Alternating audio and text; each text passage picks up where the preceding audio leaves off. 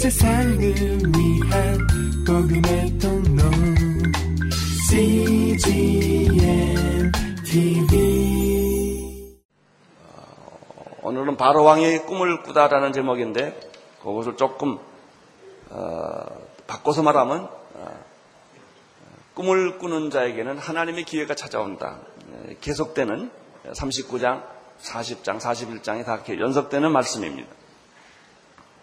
역사라고 하는 것은 사람 중심으로 움직이는 것이 아니라 하나님 중심으로 움직이는 이게 역사입니다. 우리는 역사를 기록할 때 인간의 역사를 말합니다.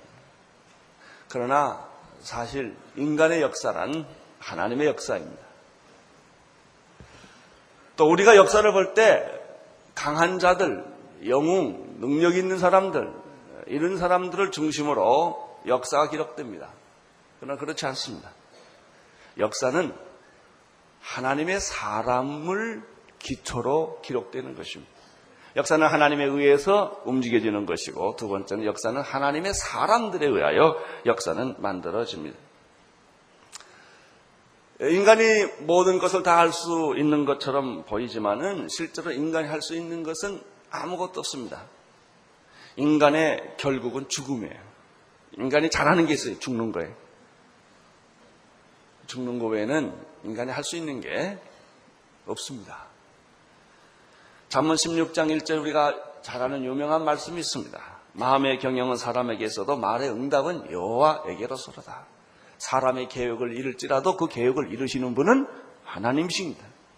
여러분 이 사실을 이 역사 원리, 성경적인 역사 철학을 여러분이 마음속에 이게 분명히 가지고 있어요. 이 역사는 하나님의 중심 축으로 움직이는 것이다. 지상에 수많은 사람들이 있지만은 그 수많은 사람들 중에서 역사는 하나님의 사람들에 의하여 움직여지는 것이다. 바로 우리는 하나님의 사람 요셉을 통하여 이것을 보게 됩니다. 요셉의 주변에는 많은 사람들이 있었습니다. 요셉의 형제들이 12명이나 11, 12명이나 있었습니다. 그러나 역사의 축은 요셉을 중심으로 움직인다는 거예요. 요셉 주변에는 보디발도 있었고, 보디발의 아내도 있었고, 또 요셉의 주변에는 시위대장도 있었고, 어, 그리고 떡 맡은 관원장, 술 맡은 관원장도 있었고, 바로 왕도 있었지만, 바로 왕을 중심으로 역사는 움직이는 것이 아니라, 놀랍게도 요셉을 통하여 역사를, 역사는 움직이는 것이다. 저는 이렇게 믿습니다. 기도하는 사람은 역사의 주인공이다. 세상을 변화시키는 주인공이다.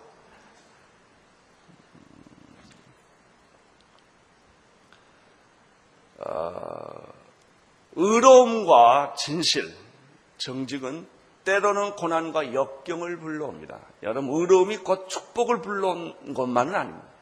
그렇게 공식이 안 맞을 때가 있습니다. 진실한 사람이 반드시 성공한다. 이 공식이 안 맞을 때가 많습니다. 그러나 놀라운 사실은 그 고난과 역경은 결국 축복을 몰고 온다는 것입니다. 억울한 누명을 쓰고 감옥에 들어간 요셉. 그러나 하나님은 그와 함께 하심으로 일시적으로는 그 공식이 안 맞은 것 같았지만은 결과적으로는 하나님이 그와 함께 하시고 진짜 축복이 그에게 임하는 것을 보게 됩니다. 감옥에 들어가면서부터 요셉의 축복은 축복의 소곡은 열리기 시작합니다. 제일 먼저 전옥이 축복을 받습니다. 그리고 그 감옥에 들어온 모든 사람들이 축복을 받습니다. 나는 감히 이런 말 하면 나 만난 사람은 다 복 받을지어다. 그렇게 생각합니다. 하용주라는 이름을 아, 알기만 해도 복 받는다. 왜? 내 안에는 예수님이 계시니까. 나는 이런 자부심을 가지고 삽니다. 예? 온누리 교회는 대한민국에 있는 모든 사람들에게 복을 나눠주는 교회다. 저는 이렇게 하고 목회를 합니다. 우리는 북한을 변화시킬 거예요. 우리는 이 민족을 변화시킬 거예요. 우리는 이 세상을 변화시킬 것이에요. 우리 교회 청소년들이 오면 그들은 변화될 거예요. 왜 우리, 아, 우리 교회 안에는 나는 하나님이 주인이신 것을 믿기 때문에 그래요. 영적인 자부심, 이건 교만이 아니에요. 교만이 아니에요. 요셉은, 아, 요셉에게는 하나님께서 어, 은혜를 베풀어 주시기 시작하는데 그 하나님이 베풀어 주신 은혜는 보면 아무것도 아닌 것 같은데 어, 굉장히 중요한 거예요. 첫 번째 요셉에게 나타난 은혜는 아, 그 요셉의 감옥에 같이 들어온 떡 맡은 관원장과 술 맡은 관원장의 꿈을 통해서 역사하기 시작합니다. 2년 후입니다. 2년 후에는 하나님이 이제 바로의 꿈속에도 또 개입을 하셔서 역사를 시작하십니다. 어떻게 보면 아무것도 아닌 사건 같아요. 아, 누구든지 꿈꾸잖아요? 근데 하나님은 그 꿈까지도 이용하셔서 그 사람에게 영향력을 미치고 역사를 행하시는 것을 볼 수가 있습니다. 1절에서부터 8절까지 계속 한 목소리로 우리가 읽도록 하겠습니다. 시작. 만 2년 후에 바로가 꿈을 꾼즉 자기가 하숫가에 섰는데 보니 아름답고 살찐 일곱 암소가 하수에서 올라와서 갈밭에서 뜻그 위에 또 흉악하고 파리한 다른 일곱 암소가 하수에서 올라온지라 그 흉악하고 파리한 소가 아름답고 살찐 일곱 소를 먹은지라 바로가 곧 깨었다가 다시 잠이 들어 꿈을 꾸니 한 줄기에 무성하고 충실한 일곱 이삭이 나오고 그 후에 또 세약하고 통풍이 마른 일곱 이삭이 나오더니 그 세약한 일곱 이삭이 무성하고 충실한 일곱 이삭을 삼킨지라. 바로가 깬즉 꿈이라. 아침에 그 마음이 번민하여 보내어 애굽의 술떡사 박사를 불러 그에게 그 꿈을 고하였으나 그것을 바로게 해석하는 자가 없더라. 하나님께서는 두 번째 바로에게 바로의 꿈에 나타나서 작업을 합니다. 술 맡은 관원장의 꿈속에 들어간 지 2년 후입니다. 2년 동안 하나님은 침묵하시는 것 같습니다. 그러나 하나님은 시계를 보고 계셨습니다. 여러분, 하나님은 침묵하시는 법이 없습니다. 하나님은 준비하고 계십니다. 내가 하나님은 침묵하고 계신다고 느끼는 그 순간에 하나님은 준비하고 계십니다.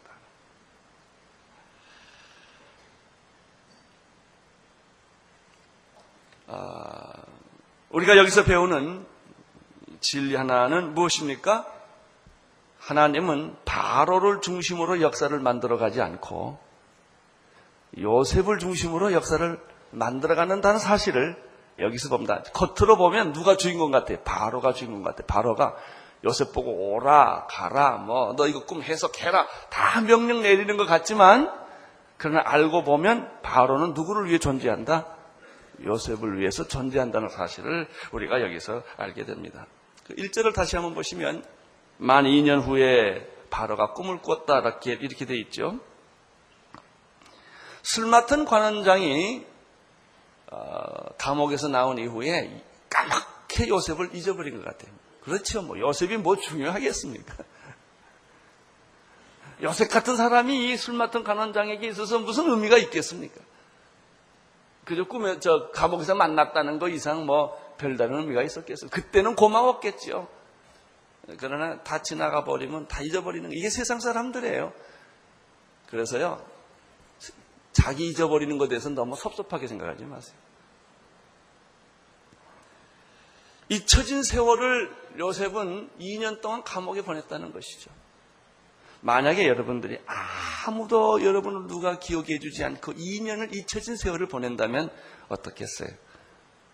그게 쉬운 일이 아닙니다. 그리고 요셉은요, 자기 가족들이 다 못됐기 때문에 면회를 왔겠습니까? 그냥 혼자 사는 거예요, 그냥 혼자서. 이렇게 2년을 보냈는데, 희망도 보이지 않고, 미래도 보이지 않고, 뭐 내가 여기서 얼마큼 더 살지도 모르는 것이고,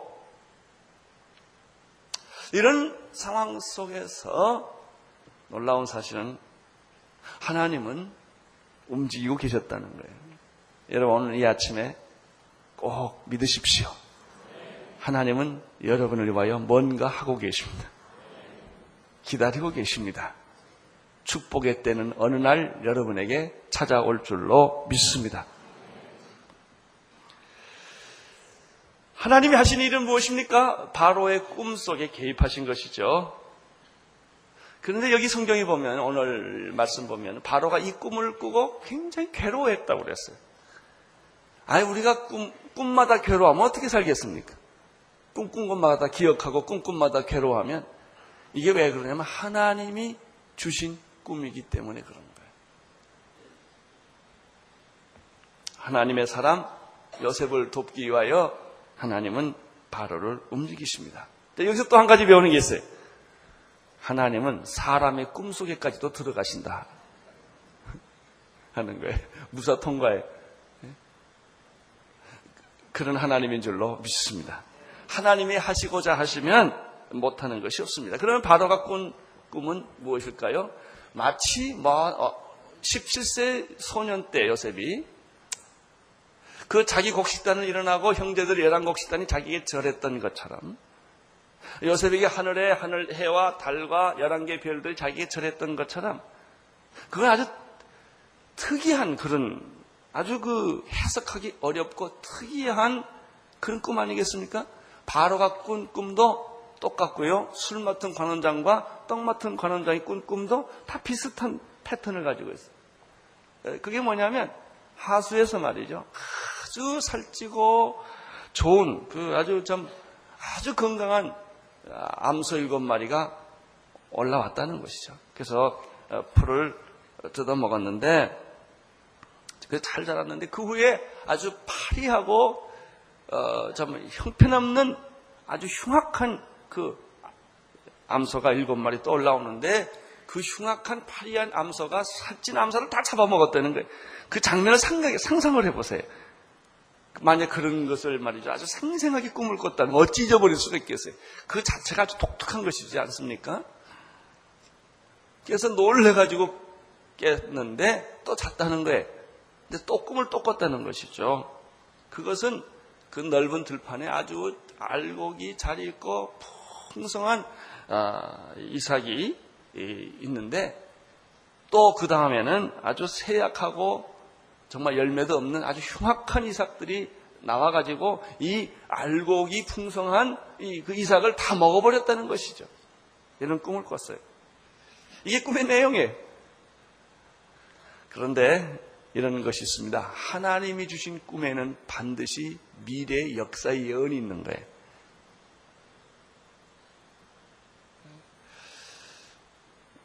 이런 꿈을 꾸고 바로는 당황하고 번민하고 괴로워합니다. 이게 무슨 뜻일까?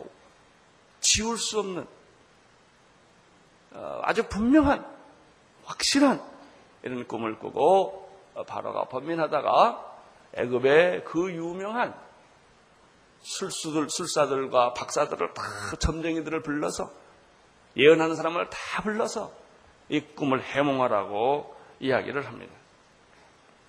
아무도 그 꿈을 해석하는 자가 없었다는 얘기가 오늘 8절까지 이야기입니다. 여기서 또 한 가지 배우는 게 있어요. 첫째는 하나님은 바로의 꿈속에까지 들어가서 역사를 하신다는 것이죠.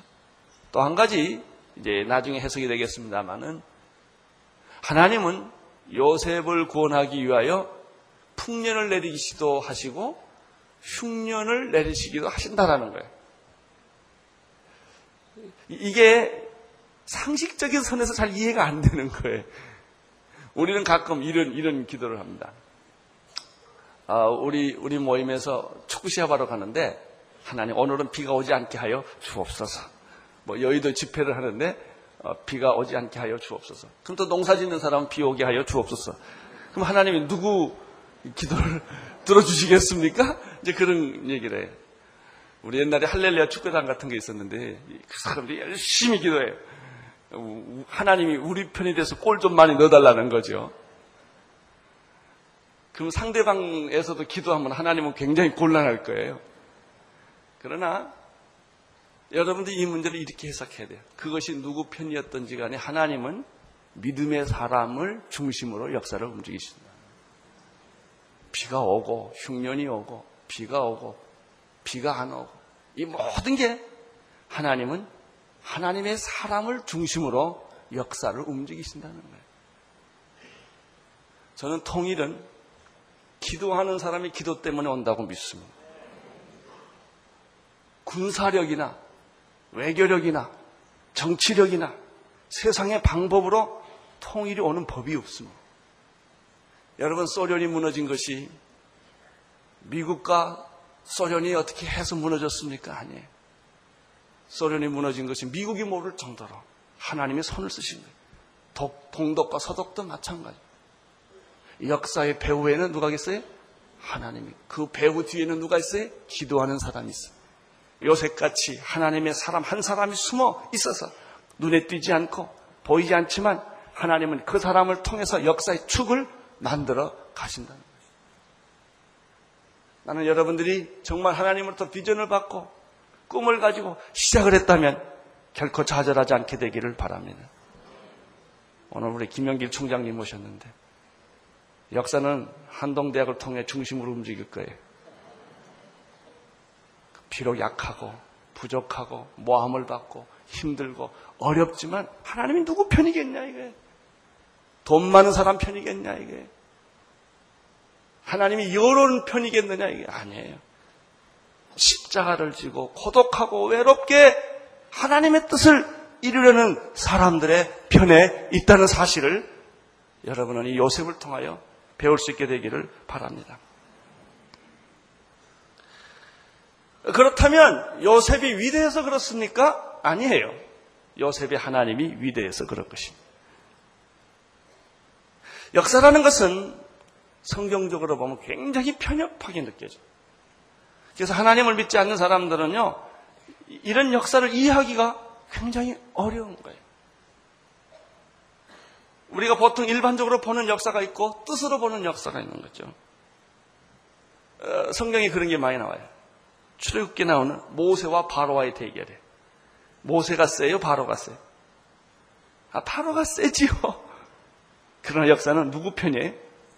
모세가 모세를 중심으로 축이 움직인단 말이죠.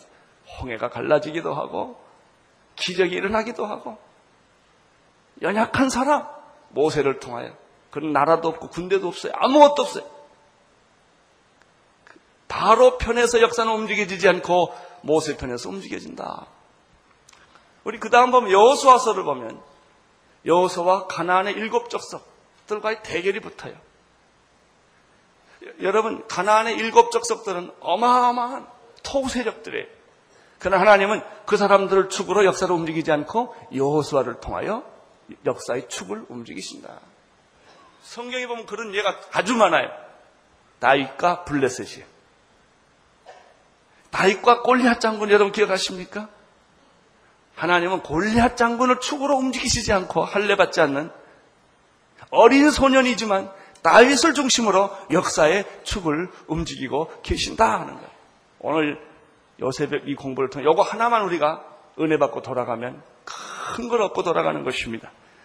하나님은 여러분을 통하여 움직이실 것입니다. 환경을 바꿔 주실 줄로 믿습니다. 기도하는 사람을 통하여 하나님의 사람을 통하여 우리는 연약하고 부족하고 가진 것이 없고 아무것도 아니지만 우리에게는 하나님을 신뢰하는 그 믿음 하나 때문에 하나님을 뜻을 이루고자 하는 그 간절한 비전과 기대와 그 희망과 그 마음 때문에 하나님은 그를 들어 역사를 만들어 가신다고 하는 사실이죠. 우리가 8절 마지막 부분에서 한 가지 더 짚고 넘어갈 게 있습니다. 그것은 뭐냐면 바로의 꿈을 그 애굽의 술사, 들과 박사들이 해석하지 못했다는 것이죠. 왜 그랬을까요? 간단합니다. 누구 꿈이니까? 하나님의 꿈은 귀신들이 해석하지 못한다. 그런 거예요.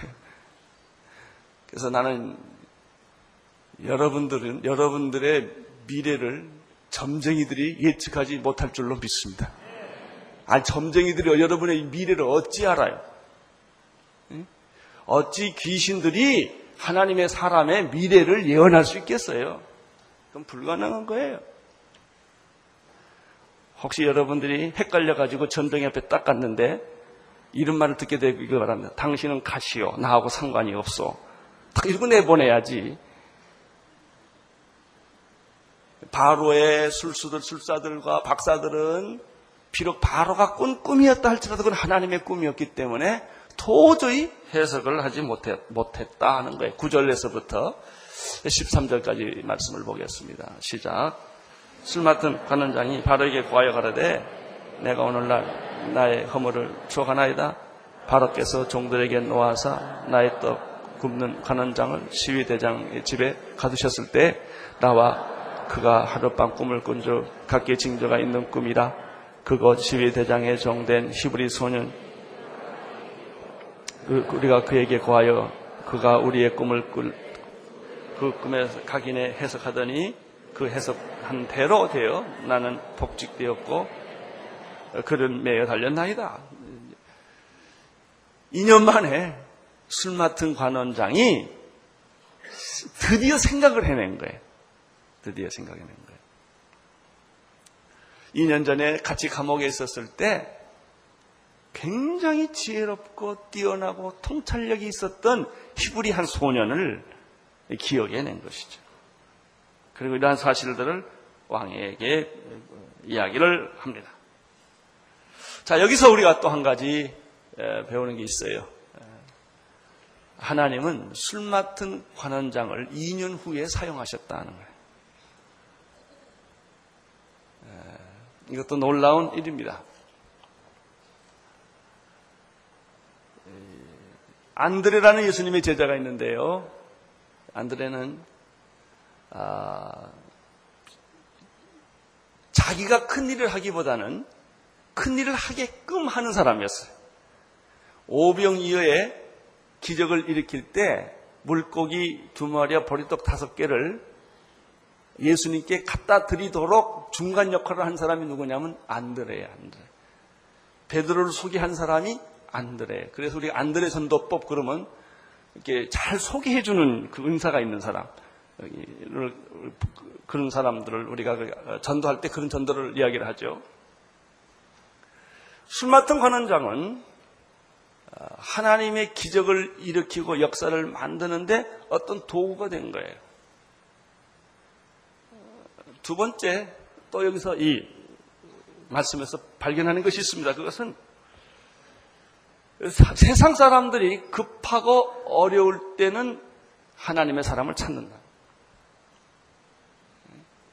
세상 사람들이 갈 길을 잃어버리고 자기 방법대로 살았는데 마지막에 결정적인 어려운 순간에는 언제나 하나님의 사람을 찾는다는 것입니다. 이런 의미에서 나는 세상 사람들이 여러분의 가정에서 어렵고 힘들 때 다 여러분에게 구원을 요청하는, 여러분을 찾는 그런 축복된 사람으로 오늘 이 아침에 거듭나기를 축원합니다. 14절에서 16절을 읽어 주십시오. 시작. 이에 바로가 보내어 요셉을 부르매 그들이 그 피그를 옥에서 낸 요셉이 곧 수염을 깎고 옷을 갈아입고 내려오니 바로가 요셉에게 이르되 내가 한 꿈을 꾸었으나 그것은 해석하는 자가 없더니 들은즉 너는 꿈을 들으며 능히 푼다더라 요셉이 바로에게 대답하여 가라되 이는 내게 있는 것이 아니라 하나님 바로에게 평안한 대답을 하시리이다. 드디어 바로 왕이 요셉을 찾습니다. 여러분, 바로 왕이 요셉을 찾을 이유는 하나도 없습니다. 100년이 지나가도 안 찾을 거예요. 그런데 하나님이 찾게 하시면 찾는 거예요. 만나게 하시면 만나는 거예요. 인간적인 생각을 포기, 넘어서십시오. 포기하라는 것이 아니라 넘어서요. 사람의 뜻과 사람의 방법으로는 안 되는 것이지만은 하나님이 하시고자 하시면 하나님은 바로의 왕의 꿈속에 들어가서 꿈도 꾸게 하시고 일도 만드시고 기억나지 않는 사람 기억도 나게 하시고 여러 여러 모양으로 어떤 때는 풍년을 내리기도 하시고 흉년을 내리기도 하시고 이렇게 해서 하나님은 자기 역사를 이루신다라고 하는 사실. 여러분이 하나님에 대한 기대감을 갖게 되기를 바랍니다. 하나님에 대한 이 믿음을 여러분이 갖게 되시기를 바랍니다. 드디어 요셉은 바로 왕 앞에 설 수 있었어요. 여기 참 너무 신나요. 수염도 깎고 옷도 갈아입었다고 그랬어요. 우리가 어느 날 그런 날이 있을 거예요. 예? 그 모든 오해와 그 모든 수모와 수치가 다 벗겨지고 하나님이 떳떳하게 때가 되면 우리를 회복시켜 주실 줄로 믿습니다. 그때 바로가 요청을 합니다. 내 꿈을 해석해 달라. 아무도 이 해석하는 자가 없다. 근데 너는 꿈을 해석한다 하더라. 그때 요셉의 대답을 여러분 오늘 잘 듣게 되기를 바랍니다. 왕이요. 사람 잘 봤습니다. 내가 꿈을 잘 해석하지요. 예. 이렇게 안 했다는 거예요. 예. 그 꿈은 하나님이 해석합니다. 그 꿈은 하나님이 해석합니다. 결국 요셉은 하나님께 영광을 올리는 모든 영광을 하나님께로 돌리는 그래서 바로에게 하나님을 심어주는 요셉이란 사람을 심어주는 것이 아니라 하나님을 심어주는 그런 일을 합니다. 여러분 온누리 교회가 유명하면 큰일 납니다. 하나님이 위대하셔야 합니다. 하나님의 이름이 소문나야지. 예수님의 이름이 소문나야지 하영조 목사라든지 온누리 교회라든지 이런 이런 이런 이름들은 아무 중요하지 않습니다. 여러분과 나의 삶을 통하여 온전히 예수님이 드러나기를 축원합니다. 하나님이 나타나기를 바랍니다. 일은 하나님이 행하시는 것이고 능력도 하나님에게 있는 것이고 역사를 통치하시고 다스리시는 분은 하나님이라는 오늘 이 믿음이 여러분 안에 있게 되기를 축원합니다. 기도하겠습니다. 오늘 기도할 온 세상을 위한 복음의 통로 CGM TV